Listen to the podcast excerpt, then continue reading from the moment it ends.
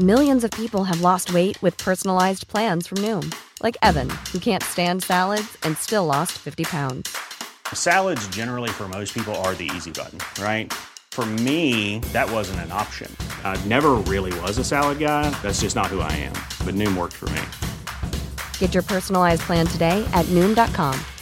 Real Noom user compensated to provide their story. In four weeks, the typical Noom user can expect to lose one to two pounds per week. Individual results may vary. Hiring for your small business? If you're not looking for professionals on LinkedIn, you're looking in the wrong place. That's like looking for your car keys in a fish tank.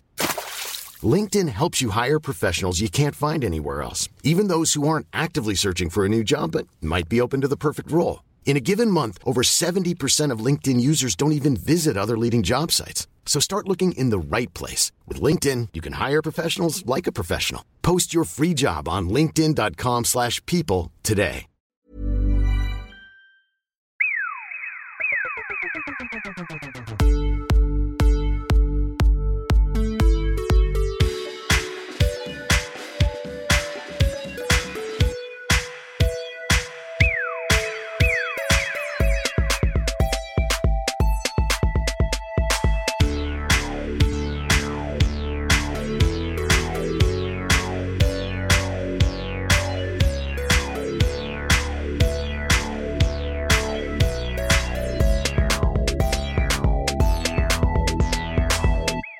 Hello, everybody, and this is the Wild Wild podcast back again into the radioactive future wastelands of um, the future.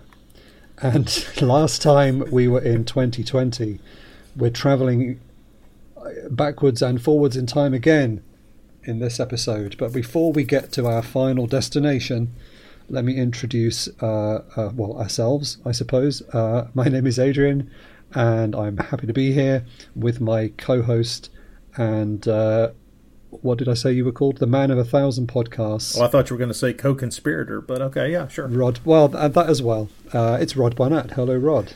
Hello, Adrian. Thank you for uh, thank you for the kind introduction. I too love delving into the uh, the post-apocalyptic future where we're all irradiated and none of us are fertile. Yeah. What was it that Criswell said? We are all of us interested in the future because that is where we will spend the, the rest, rest, of, our, our lives. lives. Exactly. Actually, I'm just yeah, I'm just reading. The, there's a new book out on Criswell at the moment. Oh, really? Yeah, it's mainly um, just full of his. Uh, oh, his his his predictions. That was a book. Yeah, he published a book of those while he was still very much yeah. in the public eye way back when. Yeah. Yeah. No, this is this is a new book that's like about his life, but also it's just got loads of quotes of his mad predictions. It's pretty funny. Anyway, so I'm thinking about the future quite a lot at the moment, and um, yeah, so we've got slightly out of sync with recording these episodes and then releasing them. So yesterday. at the time of recording, the new episode only went out yesterday, so this one will be Eventually, I will catch up, but I'm yeah, I'm in. So we're kind of speaking from the past here into in this future. episode about the future. Yeah, into the future. Um, so yeah, I think last time we spoke about some exciting new announcements um, in Italian genre Blu-ray releasing uh, that you were involved in. I think since then there haven't been any more that I'm aware of. Not that they? I'm aware. No, no, no, not really. Not any, not any strange yeah. European stuff coming to Blu-ray that I'm aware no. of that uh, is is of note. Okay. And if so, I apologize. Nothing to be, nothing that you need to plug at the moment. No, no. Uh, I mean, there is, um, there are a couple of things in the hopper that I can't talk about quite yet. Yeah. I don't know why, considering in one case a particular Blu-ray has been announced, but it is, but but the extras haven't been announced. So, oh, but but it's, it's not a, a yeah, but it's not a. Um, it's not a, a, European genre film. It's an no, American okay. genre film, so that's a different thing. Ooh. Very good. Yeah, and I've got a couple of things that I did nearly two years ago that are about to come out, but they haven't been announced yet. So mm. I guess we'll, we'll, just we'll just plug all this stuff eventually when it does come out. Yes. Um, the uh, it's probably worth also just mentioning there's a couple of exciting bits of genre related news um, that I'm aware of. So the BFI over here, the British Film Institute, have just announced a Dario Argento season mm. in May, where they will be screening restored versions of 17 Dario Argento films. Wow, that's so I, almost. I haven't counted. Is that all of them? I yeah, I don't, know. That's if if not but, all of them, it's close. Yeah. Um, so they're going to be doing restorations, um, showing restorations of all of his films, and Dario Argento will be there for some of the screenings and events and stuff. So that's pretty cool. I will do my best to get along to some of that if I can. About 10 years ago, they did a Gothic season at the BFI, and they did a, um, I think it was Deep Red or Suspiria, and Argento came to do the introduction. But back then, I was I wasn't really into Argento, so but I happened I happened to be in the BFI that day because I was doing some research. So I went along and just stood by the green room before the event so that I could see Dario Argento in the flesh. So I did see him come out and say hi to some fans and then uh, go into the event, but I didn't actually go. And I'm kicking myself now, of course. But um, yeah, so this is a, a, chance for me to make amends, hopefully, and, uh, and get along to that. So that'll be really cool. Um, and also, just a couple of other things I saw this week. Indicator made a couple of interesting announcements. They're releasing on Blu ray and UHD Black Magic Rites. Oh. And uh, oh, what was the other one? I'm going to have to just uh, briefly look this up because I've forgotten. But it was t- there was another one that was like a giallo. Uh, Black Magic. I mean, these are all, all, very often these are films I've never seen. So I've never seen Black Magic Rites. Oh yeah, the other one is Cold Eyes of Fear. Oh yeah, Cold Eyes of Fear, the Gastaldi. Yeah, yeah the, uh, the um, Castellari film. Yeah, yeah, yeah. Castellari. And Black Magic Rites is uh, what's his name? Polselli. Polselli. I can't remember how to pronounce we, his name, but I'm yeah, telling you now, Renato, it's, a, it's a crazy film. Yeah. Yeah, Renato Polselli, who we just talked about last time because one of his films is in this box set that you've got. Oh yeah, right? that's that true. was the Monster of the Opera, whatever it's called. Mm-hmm. So yeah, so this stuff just keeps coming. Thank goodness there we live in we live in uh, sometimes completely amazing times. Yeah, halcyon days. Um, speaking of which, so last time the film we spoke about, 2020 Texas Gladiators, was only apparently available on a VHS, but our film this time has actually had a Blu-ray release, which is uh, several which of them actually. Nice. Well, yeah. So shall we get into it? Let's talk about this week's film. 2019 Escape from New York. I mean, 2019 After the Fall of New York.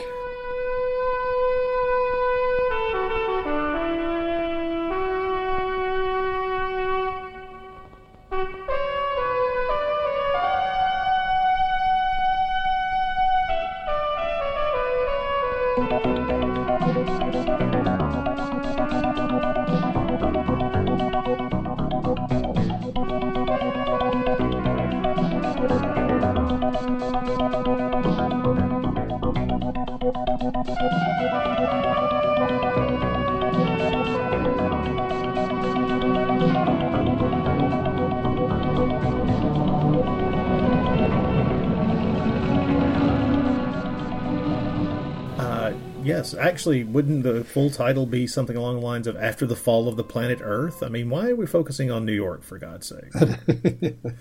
2019 is um, a year when I think they said it was 10 years earlier. It's I don't know, 10 or 20 years since the atomic uh, war.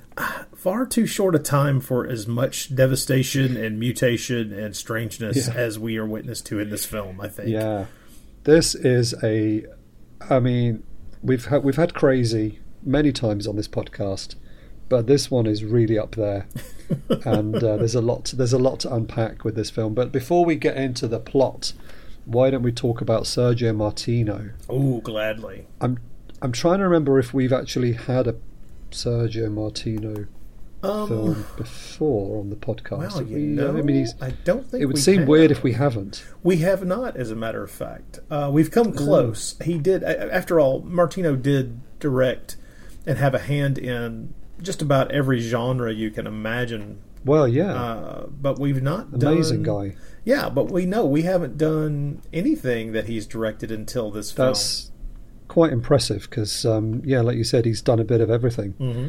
Um, and I mean, do you have any looking back at his extensive career? I mean, he's still we were still working up until quite recently. But do do you have any favourites? Oh God, any favorites? I have a list of favorites that's at Lots least of 10 favourites. Yeah, at least ten films long. Strange Vice of Mrs. Wardh, I think, is an astonishing film. Uh, Mm-hmm. Your Vice is a locked room, and only I have the key. Uh, Yeah. All the colors of the dark. Torso. Yeah.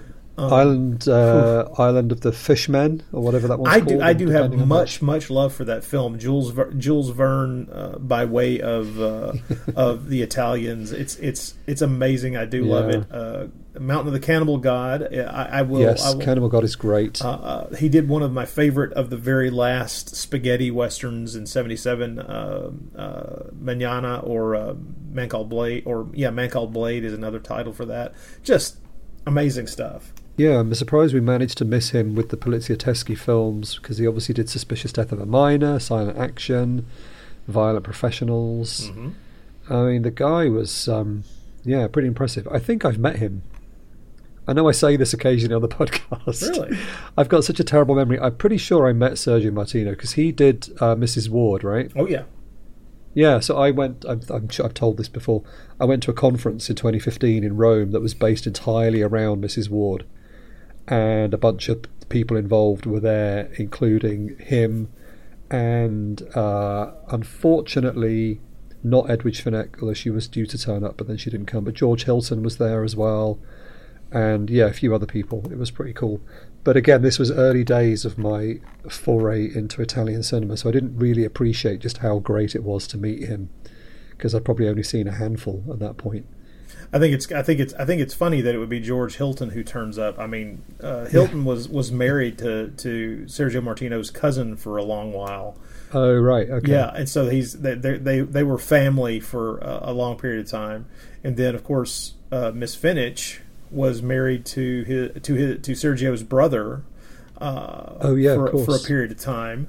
Um, Yep. Yeah, Because he, he made a bunch of the comedies, didn't he? His brother was uh, Mm-hmm. exactly. comedies. Yeah, so Sergio Martino is a legend, and um, and you know he's, he's, he often pops up in on all the Blu-rays that now I've got interviews with him and stuff. He's quite happy to talk about his uh, his life, and uh, the book that I'm using this season, After the World Ends, has also got an interview with him where he talks about 2019 Yeah. so we can uh, dig into that a little bit. Um, but the the cast, I, I was almost going to say we should just start calling this the George Eastman season because here he is again, Yep. Yep. Yep. Playing big playing big ape. Big Ape. Yeah, there's um, not that many other people in here that that are recognisable. Really, was there? It's, it's quite an unknown cast. Well, I mean, yeah. Was there anybody that you're aware of in here? That, Uh, only after the fact. I mean, uh, of course, the, the lead actor is is is a famous as an, an American uh, uh, who wasn't really an actor. He was more of a he was more of a model who ended up making four very very interesting films in the '80s before his career uh, went went away. And uh, and of course he's how do you even pronounce his name? Here's the horrible thing: is I just watched two days ago. I just watched an interview with him where he pronounces his own name, and I, I made a note of how he pronounced his name, and now I've of course forgotten it. So Oh yeah, yeah. I- it's such an unusual surname, Michael Sopkiw.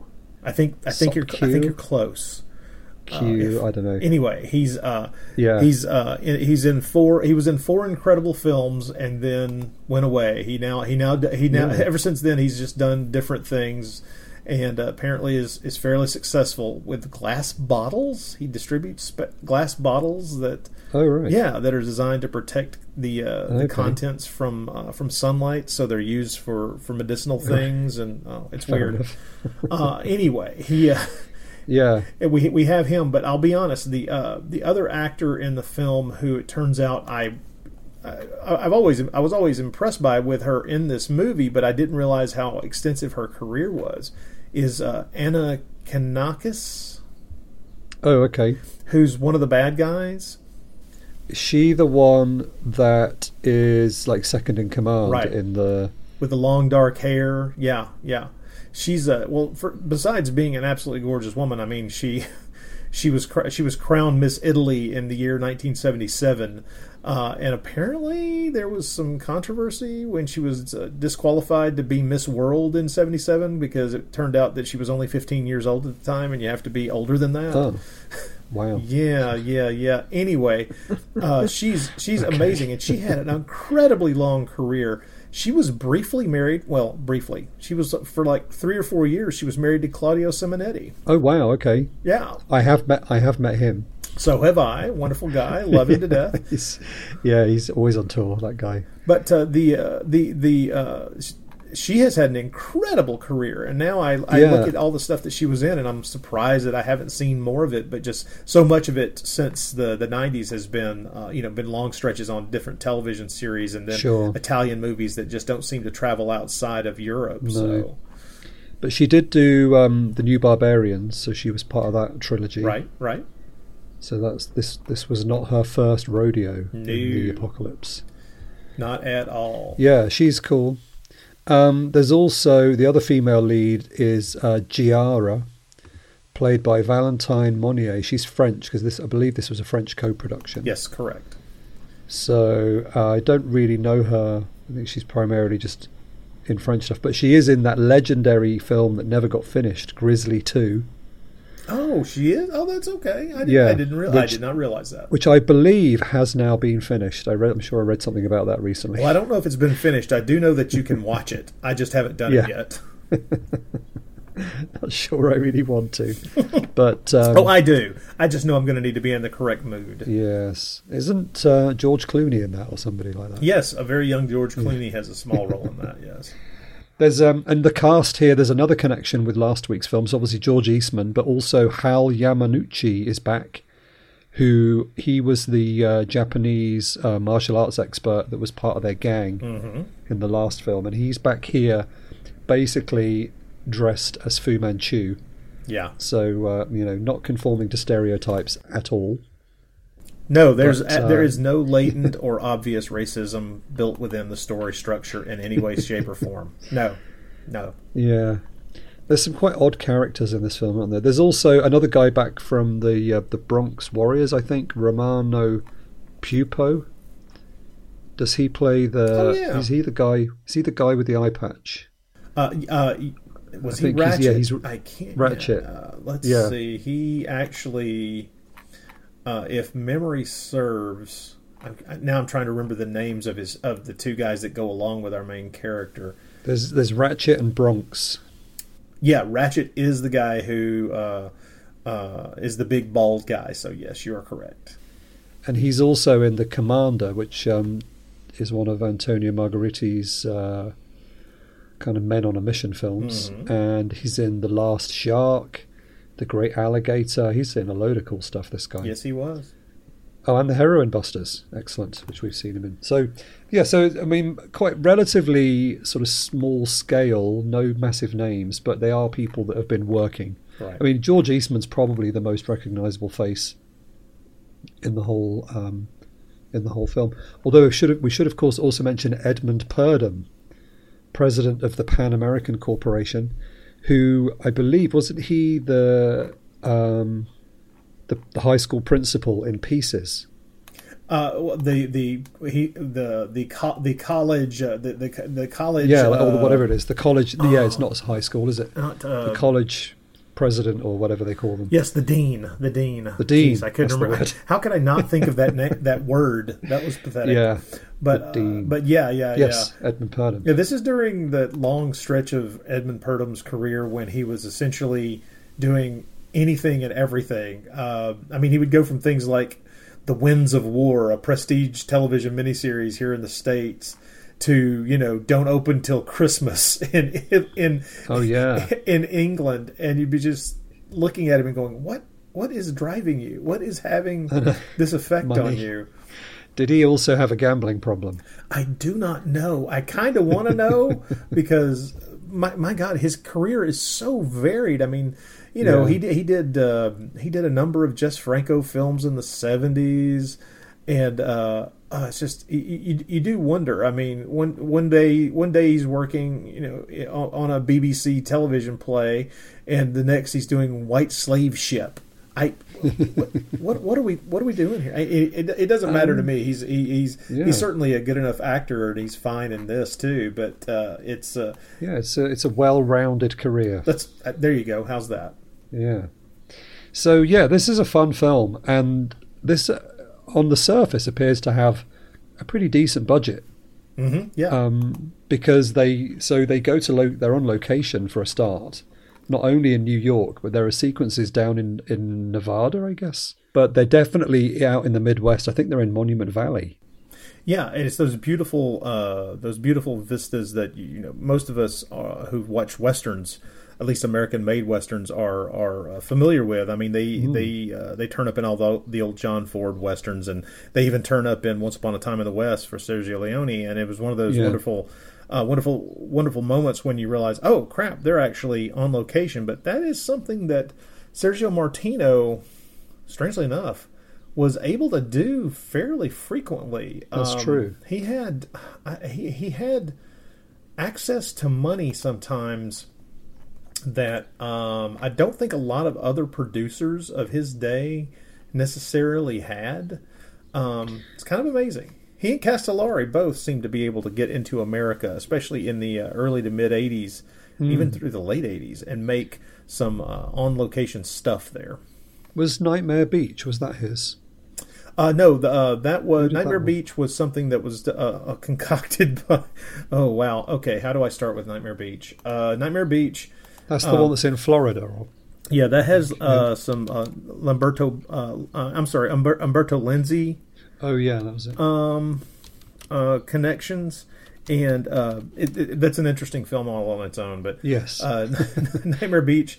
has Umberto Lenzi and a couple of other people who were involved in it.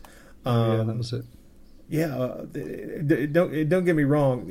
That one was shot in Florida, so you do you know there was a there was a period of time where uh, several different states, Louisiana and Florida, uh, were mm. were especially uh, eventually Carolina was doing the same thing. The, the mm. one or the Carolinas. We have too many Carolinas. There should just be one. uh, but the there, there was a ooh controversial statement. Uh, no, the uh, the uh, they were they were passing these laws in these various states to make it easier for production companies to come there and shoot. And so I don't know if they you know they were able to get some deal to come out to shoot in Monument Valley, but it does add a feeling of legitimacy uh, mm. to American eyes, at least, to realize, oh, they're they're actually there. Yeah, and I guess it does kind of counteract some of the, um, shall we say, less than convincing special effects miniature miniature work we get when we get to uh, oh. when we get to New York. Yeah. There's some great miniature work in. Well, there's a lot of miniature work in this film.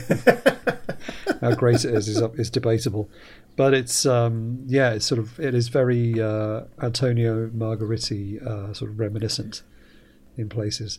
Um, let's have a go at the plot, shall we? So uh, the year is 2019, 20 years after the firestorm. So there appears to have been a war between two main groups. You've got the America, um, effectively, mm-hmm. and or the Pan American Federation, and then the Eurax, which is some kind of Europe and Asia and Africa coalition. Right. And they they're the ones who've bombed the world and destroyed it. Um, so Manhattan is now a ghost island, a mass of concrete between the East and Hudson rivers, under the control of the Eurax, a military monarchy, using what few survivors and children of the atom remain to experiment on as part of a genetic engineering program.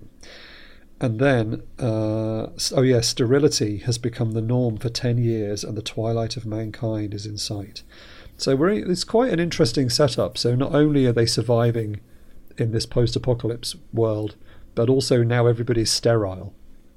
Well, well, at least I mean, all the women are sterile. Unc- they're a little unclear about the the extent of the sterility.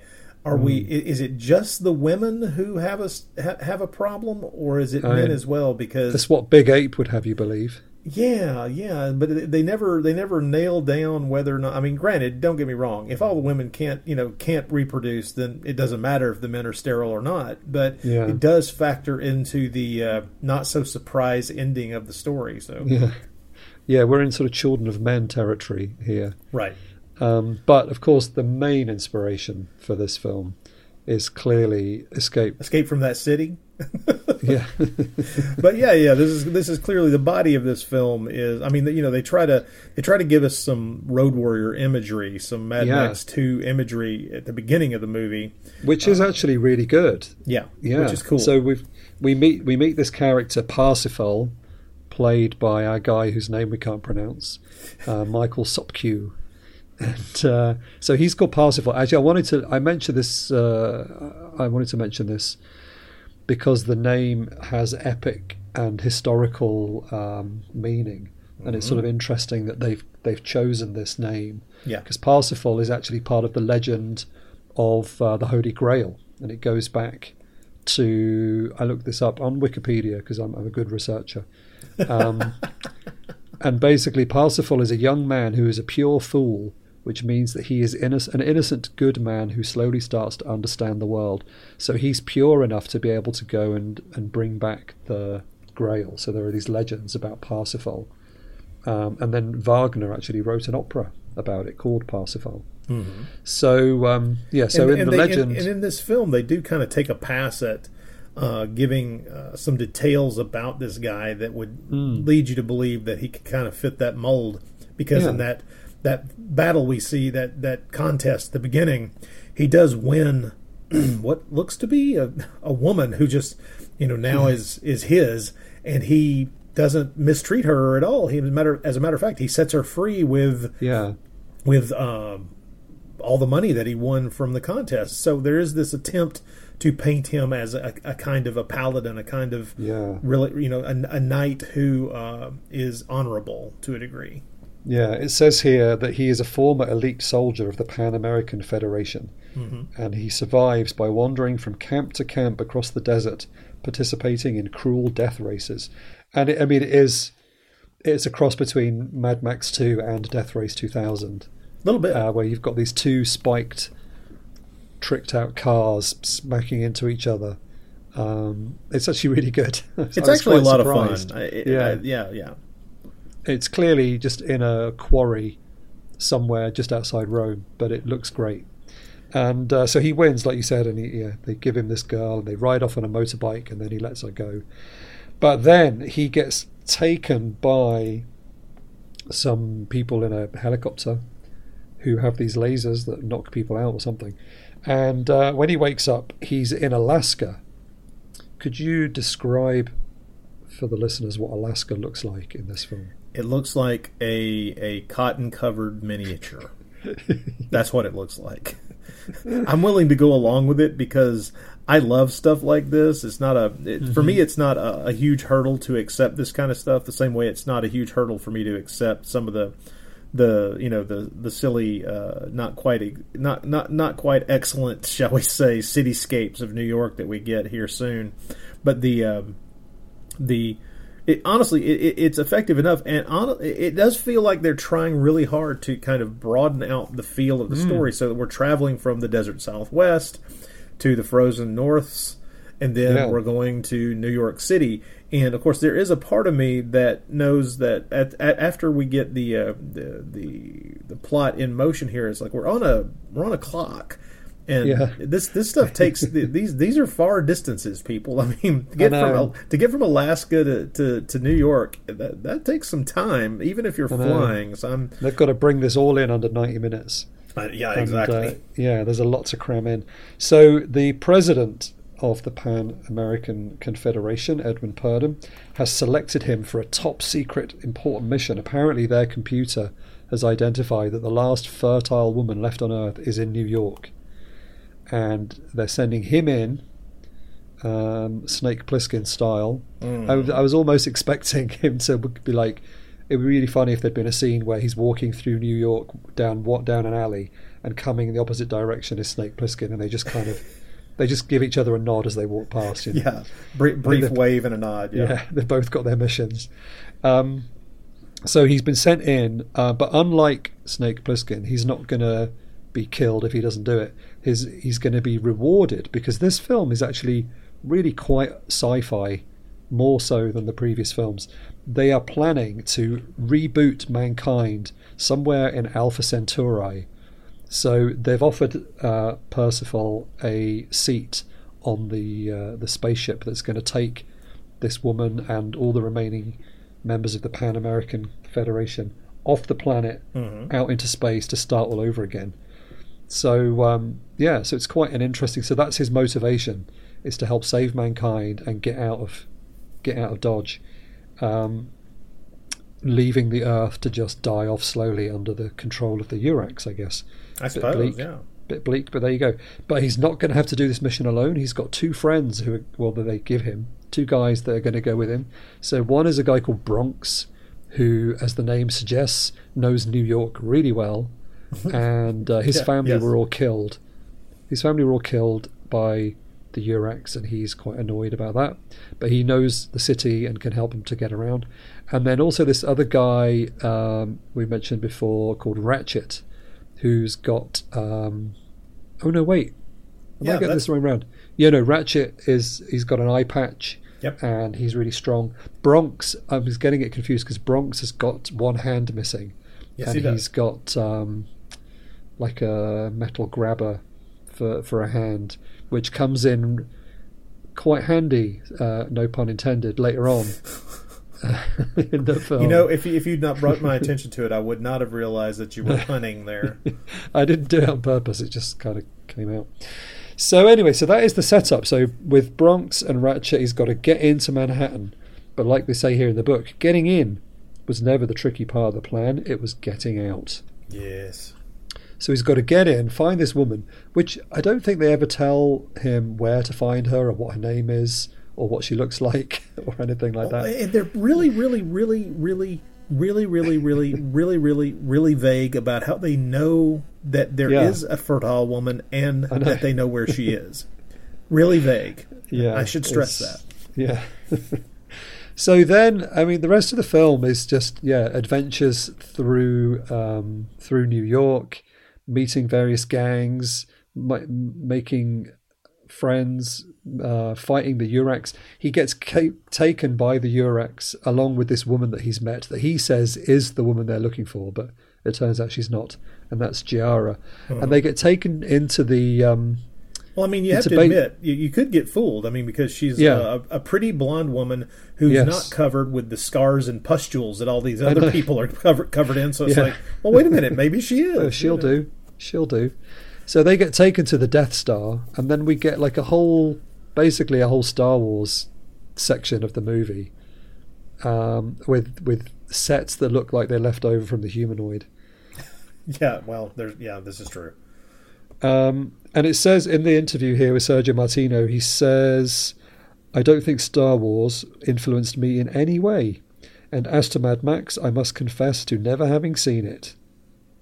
So I mean, believe that if you like. Well, but, he said he said he said in another interview that he'd only seen uh, like certain scenes out of yeah. uh, Mad Max Two, and yeah. uh, I, I, can kind of believe that because the, that there is this there is this desire sometimes to to try to avoid seeing things because then you can't repeat them unconsciously but mm. when you're when you're wallowing in this in this very small pond there's only so many there's only so many ways that you can stir up the mud and so it mm-hmm. turns it turns uh, it turns that uh, turns out that there's very there very few ways that you can do these things that aren't going to seem reminiscent of other larger budgeted films yeah. and let's just pause for a moment to marvel at the wonder of the mid 80s where we could have movie after movie after movie like this. I mean, we're going to cover 10 of these things, yep. and we could probably cover another 10 and drive ourselves insane, don't get me wrong. Uh-huh.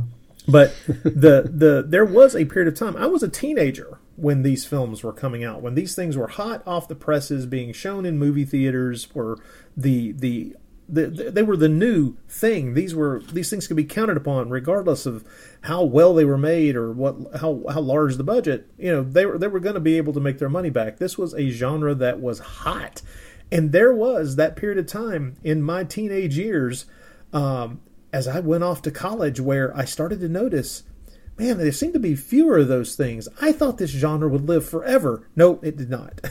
it, yeah. it, gets it gets the occasional little resurgence over the the past few decades, for which I'm grateful. Don't get me wrong, but I could, I would have thought when I was uh, in my teenage years that the post-apocalyptic genre was essentially going to be you know we're going to have 20 years of them overtaking the western and becoming the the predominant way in which we spoke about uh, action cinema. And man i was just i was just wrong. My my appetite yeah. for these things is apparently much larger than the general public's. Yeah. There have been some fun kind of deliberately retro returns to the genre. Did you ever see turbo kid no, I know it's supposed to be fantastic, but I've that still not great. watched it. Yeah, and that's definitely right in this world. Okay, uh, that's a good one to to watch out for. Um, yeah, I mean Martino, he kind of points more towards Blade Runner as being an influence, but also interestingly, when he was filming at De Paolis Studio, he said that they had got their streets of uh, Once Upon a Time in America there, mm-hmm. and they'd had a big fire a couple of years earlier, so he's filming in those kind of burned out Once Upon a Time in America buildings for some of this, which is pretty cool. But I also love all the stuff in the scrapyard. Um, there's one where early on in the film, when he first gets into New York, there's a big chase through a load of old smashed up buses, yeah. which is really cool. And I don't know, I don't know if that was in uh, somewhere in America or or in yeah. Italy or where it was. It's hard to tell from the from yeah. the from the buses, but it it's an impressive location, and it's one of those things where uh, I wonder if it's a a situation where they they found the location and realized, oh, we could stage a chase here. Let's do yeah. this here. Because it works really well and it looks fantastic, it and it once again adds to the feel of the film being larger mm. than it mm. really is. Yeah, it's really cool because, like I said, we've got this kind of sequences inside the uh, the evil Urax headquarters that are all very much Star Wars imperial uh, gleaming surfaces and yeah, blinking yeah. lights and all that's missing. There's not many robots. Oh no, yeah, which reminds me, of course, in this world, uh, cyborgs are are now illegal. So they've been cyborgs before, but now they've been like they're not allowed. Which again is perhaps the Blade Runner element creeping in. Maybe, but yeah. Um, yeah. So he, um, yeah, so he's got all this stuff going on. He's got to find this woman. He he meets uh, a few different gangs, including the uh, Big Apes gang, which are they're basically dressed like new romantic pirates. Which you know, they they could have they could have been yeah, yeah, they could have been in an Adam and the Ants uh, music video. So, basically, the way they're dressed, they're fair. all dressed like they're in the circus or something. It's pretty cool, but they've mutated and they're starting to turn. Some of them are just wearing ape masks, and then you've got George Eastman who's just got really hairy. But yeah, they're like a bunch of mutants. I think is what we're supposed to think they are.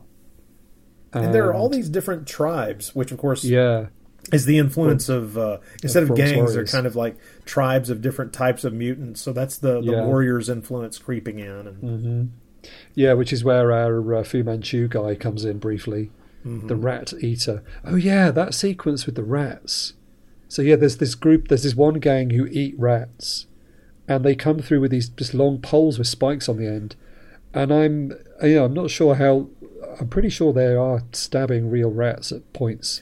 They are. There's no. There are no two ways about it. Those are. Yeah, so. This this is not a film that uh, on on which you could state that no animals were were harmed during the filming. So uh, yeah. I mean, this film is actually. I was surprised to when I looked this up. It's still rated 18.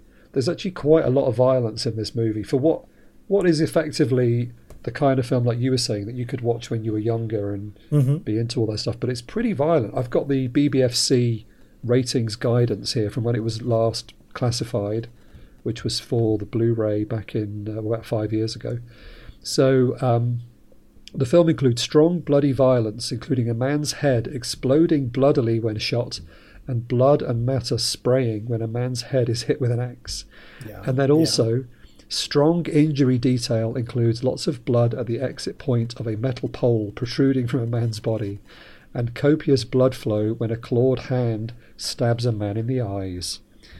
So yeah, it's pretty full on this movie, more than you might expect for this for this genre, but maybe not well, because not if know. not if you've I seen mean, Sergio Martino's films before. Well, see, that's just it. I mean, I always go back to looking at this. Uh, the, the the two biggest templates for this movie and for this genre are always going to be Escape from New York and The Road Warrior, the the second Mad Max film. And both of those movies are R rated for their for their content. And so I think it was generally felt that if you soften the violence in these movies, people are going to not accept it. And that may have been true, I think. Uh, this was, of course, a different time when, I mean, we've gone through different cycles since then, don't get me wrong, but at the same yeah. time, um, softening the material uh, generally would was almost always seen as a surefire way to make sure that your audience was going to rebel and the, the word right. of mouth would be bad. You know, people would not uh, recommend their friends to go see it because this one doesn't have you know the the good bits, the the the, the parts that you you really remember, the violence and things of that nature. So. I think they probably felt to a degree they had to do this kind of stuff, um, or they'd lose they'd lose their you know their perceived target audience. Yeah, and the effects are good. They just, I think, because I wasn't, I just wasn't expecting it to be quite so extreme. I suppose that took me by surprise. But yeah, the uh, the special effects are quite impressive, and they've got the uh, they've got like fun sort of laser weapons and all that kind of sci-fi stuff as well. Um, and there's doesn't I was trying to see in the credits, so there's nobody as far as I can see, that's specifically credited with doing the special effects. Yeah, not um, that I'm aware of, which is a uh, shame. Yeah, the, the, the although you know some of it some of it's quite quite impressive. I just I don't know yeah. I don't know why we don't have more conversation about the people who are involved in making it, but it's true. Mm. Yeah, completely uncredited.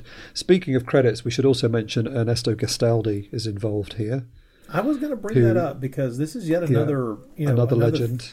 Yeah, Ernesto Gastaldi is someone I know we've talked about before. Um, he had a hand in um, writing the the Savage Three, which we covered a while back.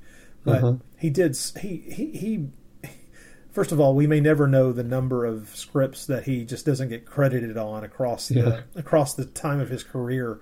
But yeah. the uh, the films that we do have his name attached to are just so impressive. I mean, first of all, let's talk about you know the fact that uh, you could start in 84 with around the same time he was working on this he also was working on once upon a time in america for leone uh, which that, that, little film yeah yeah which is a, a, a, strange a strange thing to take note of but he, he wrote the cynic the rat and the fist suspicious death of a minor uh, gambling city almost human he did my name is nobody which you know is one of the the great uh, you know well-known spaghetti comedies, uh, one that even I can enjoy somehow. So, uh, and the uh, you know, tor- you know, he worked for Martino before for tor- doing Torso and All the Colors of the Dark. Mm-hmm. It's um, you look at this man's career.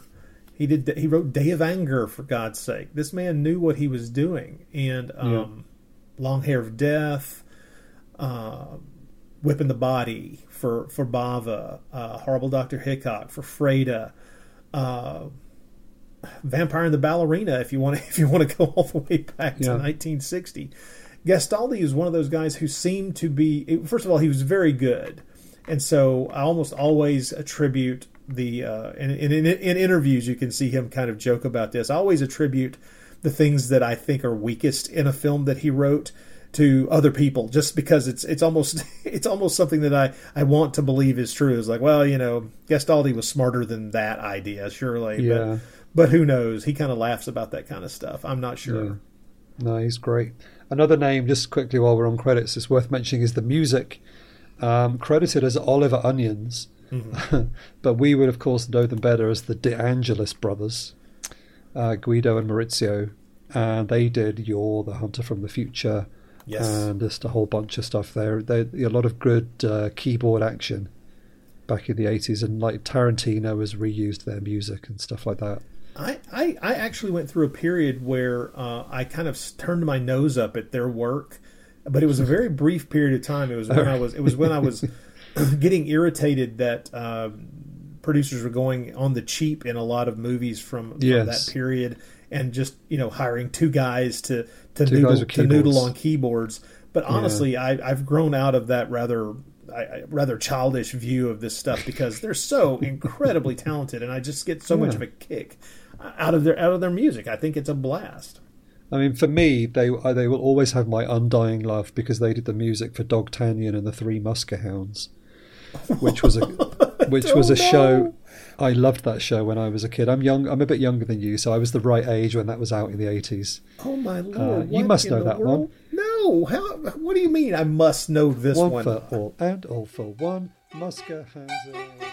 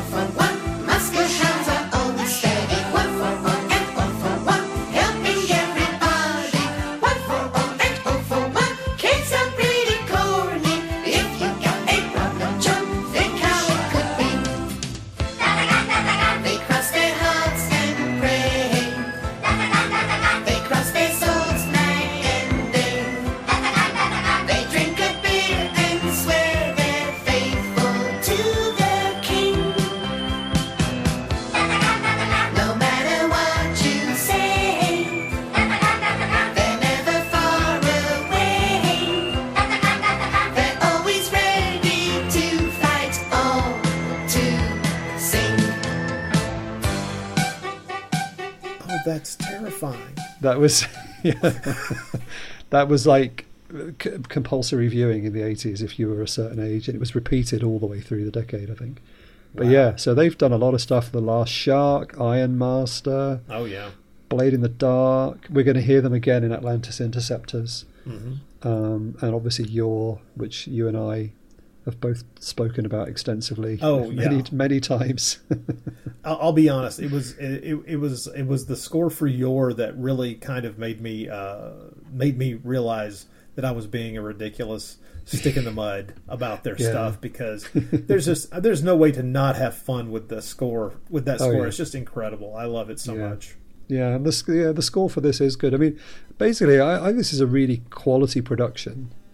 Um, there's a lot going on. That, like we said before, there's a lot crammed in, a lot of ideas, but it, I think it holds together quite well. I mean, in the book, they describe it as a uh, a bit of a hodgepodge at the crossroads of pop culture, taking inspiration from elements from a variety of sources. A bit of Mad Max 2, hint Yeah. of Planet of the Apes, a dash of Star Wars, and Sleeping Beauty but they they you know despite that they um and also what could be quite you know basically a plagiarized plot but they reckon it turns out to be quite a good film and i i would agree despite the really obvious use of miniatures and the very recognizable plot elements i um I, I don't know what it is i just really enjoyed this one the motorbikes the sudden outbursts of violence um the bon- the bonkers plot, the Star Wars stuff. There's just a lot going on.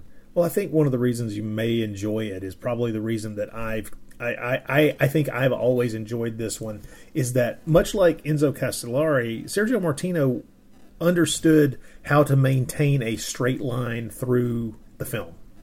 You know, there's never a point in the movie where you feel like you're unaware of where we're going, uh, of what's happening. Uh, the, the, he he keeps things not just moving, but relatively focused. We're always aware of what the next goal is and where we're going and how we possibly might do it, unless he wants to, you know, unless there's a a little hidden surprise that they've got, you know, up their sleeve. And so, much the same way our last film, we could see that Castellari is able to, able to to marshal all of this stuff and focus it down. Martino is able to do that do that here as well. Now, don't get me wrong. This movie has, uh, I think, has a few more rough edges than uh, our last movie. Uh, this one feels a little more like. Um, cer- cer- certain elements needed to be possibly better explained, or maybe a few spots where you're thinking, well, we could have that could have po- probably been done better. You know, like like like you know, for instance, the the, the, the scene that I now absolutely love, but when I, when I first saw this movie years ago, the scene where they ride up to the outskirts of New York City and we look out over the uh, the flat pond at the cityscape of uh, New York City. It's like that, that, that that's a spot where I'm just like, okay, I'll, I I now know enough about how these miniatures are done that they needed to set up a couple of fans to blow the water so it looks like it could possibly be an ocean instead Yeah. of you know instead of a bowl of water. But the, uh, the the the the charm of it now wins me over. Even though I still feel that that's you know one of the elements that you kind of have to forgive the movie for not having uh, not having the uh, the uh, the skill level involved on that particular thing. But it's so fun. The the don't get me wrong, it's adult fun. I mean, we've already talked about the level of violence in the movie. Yes. There's no there's no getting around that. But the um, the uh, I always I always worry about this, and this is something I, that I probably will bring up again with a couple of these other movies that we cover. There's a certain fear that I have that my my enjoyment of these movies is going to revolve around a certain amount of nostalgia uh, about how I enjoy these because I not just enjoy the genre, but because I have fond memories of when I first saw them, and uh, that that's not happening here. This is this is one that I think really does stand on its feet. It's it's good. It's solid. I think you could probably introduce this to a modern audience, and they would enjoy it Yeah. as long as long as you know they weren't hidebound by the fact that this you know any film that they watch has to be you know made in the last 10 years um, and believe me there are a lot of people like that wow that's an old film that came, that came out in the year 20005 uh, anyway the uh, Yes. but but this is a this is a fun one i don't Yeah. think and th- this will be something we probably return to it's not my favorite but it's a it, but it's a it's a good one. It's not one I would put at the top of the list, but it is one that I would Okay. you know put on that uh, that list of ten that we're doing here and say no, this one's worth your attention. Yeah. Well, we will uh, at the end of the season we shall rank them all and see where it sits uh, again. But yeah, this is a great film. Definitely worth uh, worth digging up the the Blu-ray uh, wherever you are. I'm sure you, you can find it still easily available over here in the UK. 88 Films put it out. I don't know. I didn't look it up to see who put it out in America, but I assume it's out there. Oh, I think it's been put out a couple of times. Yeah. The most current Yeah. Blu-ray I think is from Code Red, and there are a lot of lot of great interviews on that disc too. Mm. So yeah, check it out. Well, thank you, um, Rod, for, for doing this again. Now, last episode, I mentioned the fact that I'd looked at the emails for the first time in forever. And then I also said I would check out uh, reviews. And it turns out we have some reviews on Apple. oh that my I've goodness, never, do I, I've never do, I seen want, do I want to hear these? So thank you, everybody. Well, I think the problem is Apple puts the reviews by country. So I've only, like on my phone, when I look at our podcast, I just see the UK version. But I happened to look at the American page this week and I found we did have some reviews, including one going as far back as um, May 2021. So quite early in the podcast. So I'm just going to, so we've got four here that I'd like to share with you. There's one from somebody called ATX Horror. This was the first episode. It says, The podcast I've been waiting for. Listened to the intro episode and immediately subscribed after hearing what they have planned for the show. Can't wait for more episodes. Oh. Well, thank you, ATX Horror, for giving us that review two years ago. I hope we haven't disappointed in the meantime. Yeah. I hope you're still listening. Um, and then uh, last year, so we've got a few, a couple last year. Billy Dunleavy says, "Wild indeed.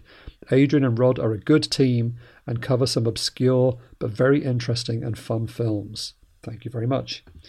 And then we've got one that says, "New favorite podcast. This is my new favorite podcast." Wow.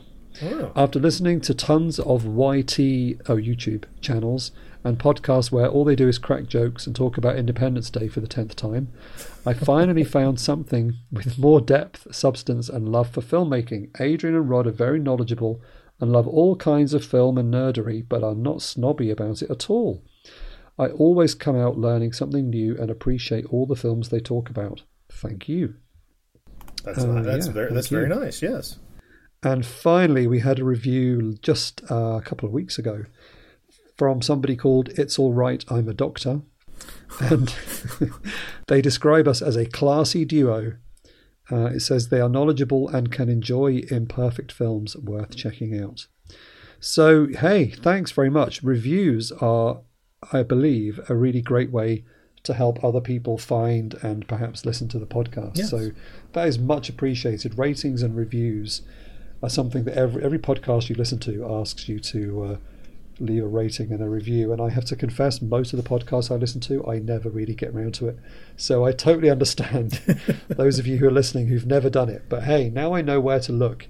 I will try and check that a bit more often and read them out um, where I can. But yeah, thanks so much. It's really great to hear that people are enjoying what we're doing. Yeah, thank you very much for the kind words. And finally, we had another email since the last episode from Kurt Toy, which is probably spelled wrong, uh, pronounced wrong. Sorry, Kurt.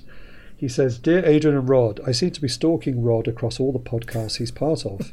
Oh yeah, okay. Um, I thi- oh, he probably is. Yes.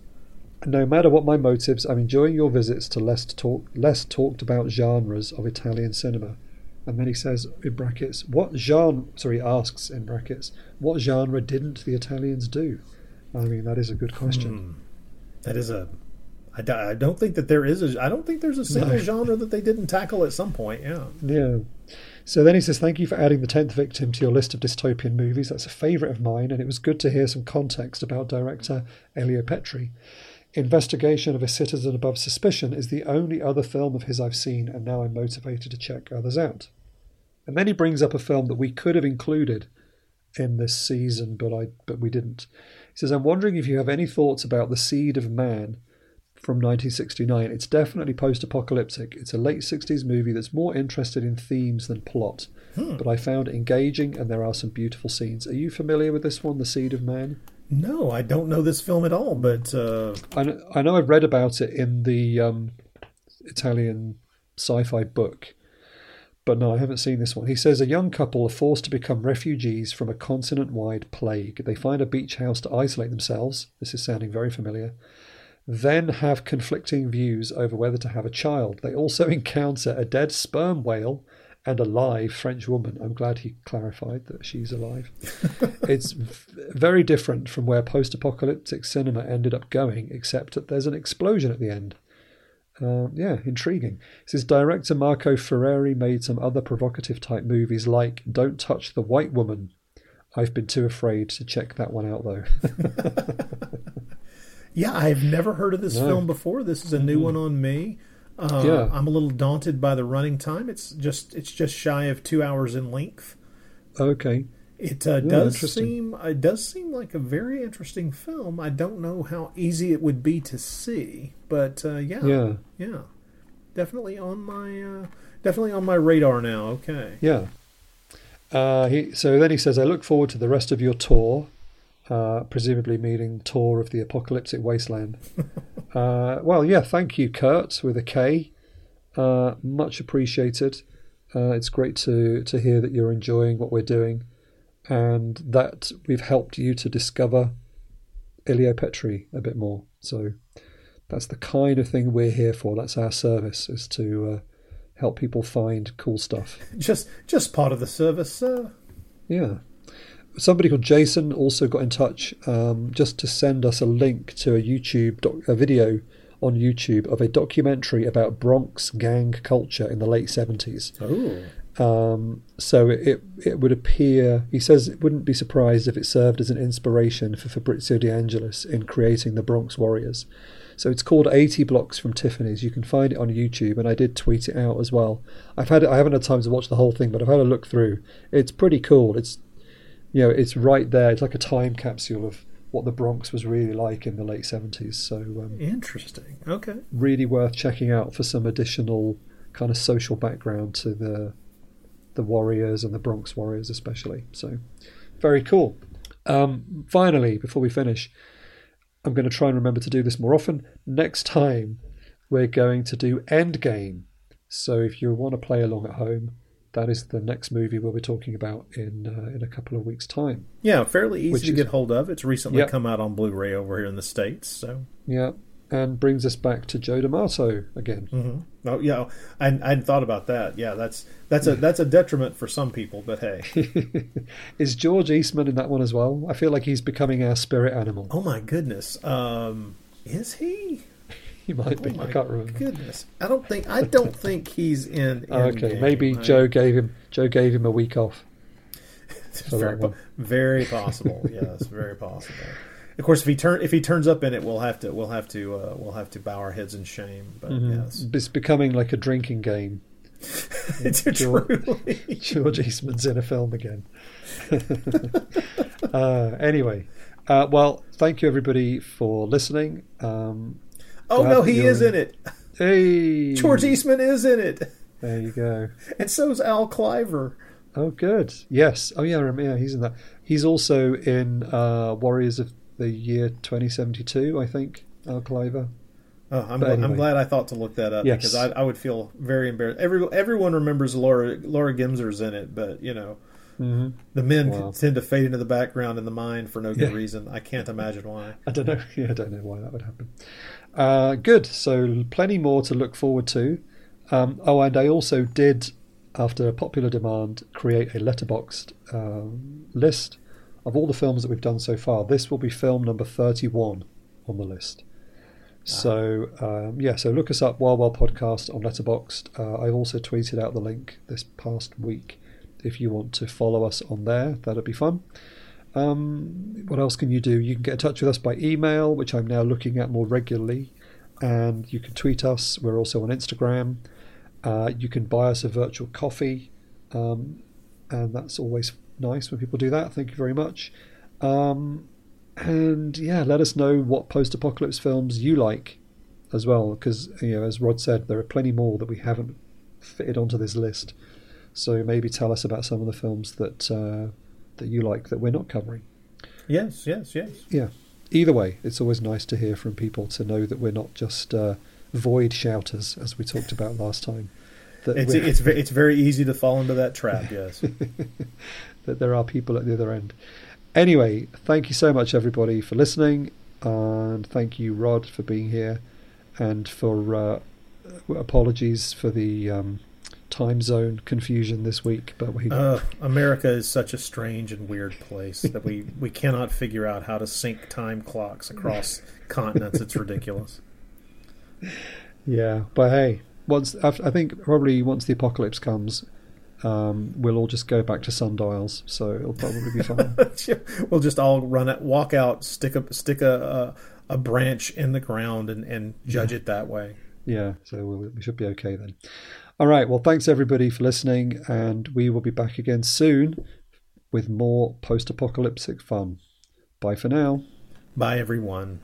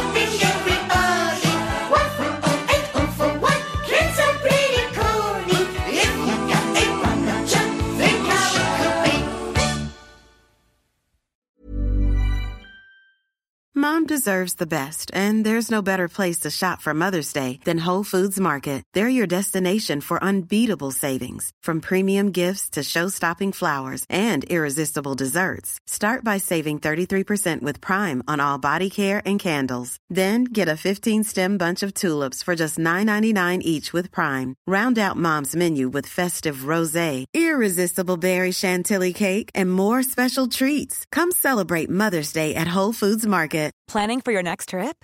Elevate your travel style with Quince. Quince has all the jet setting essentials you'll want for your next getaway, like European linen, premium luggage options, buttery soft Italian leather bags, and so much more. And is all priced at 50 to 80% less than similar brands. Plus, Quince only works with factories that use safe and ethical manufacturing practices. Pack your bags with high-quality essentials you'll be wearing for vacations to come with Quince. Go to quince.com/pack for free shipping and 365-day returns. When you make decisions for your company, you look for the no-brainers. And if you have a lot of mailing to do, stamps.com is the ultimate no-brainer. It streamlines your processes to make your business more efficient, which makes you less busy. Mail checks, invoices, legal documents, and everything you need to keep your business running with stamps.com. Seamlessly connect with every major marketplace and shopping cart. Schedule package pickups and see your cheapest and fastest shipping options from different carriers with rates up to 89% off USPS and UPS rates. And with the stamps.com mobile app, you can take care of mailing and shipping wherever you are. Make the same no-brainer decision as over 1 million other businesses with stamps.com. Sign up with code program for a 4-week trial plus free postage and a free digital scale. No long-term commitments or contracts. That's stamps.com. Code program.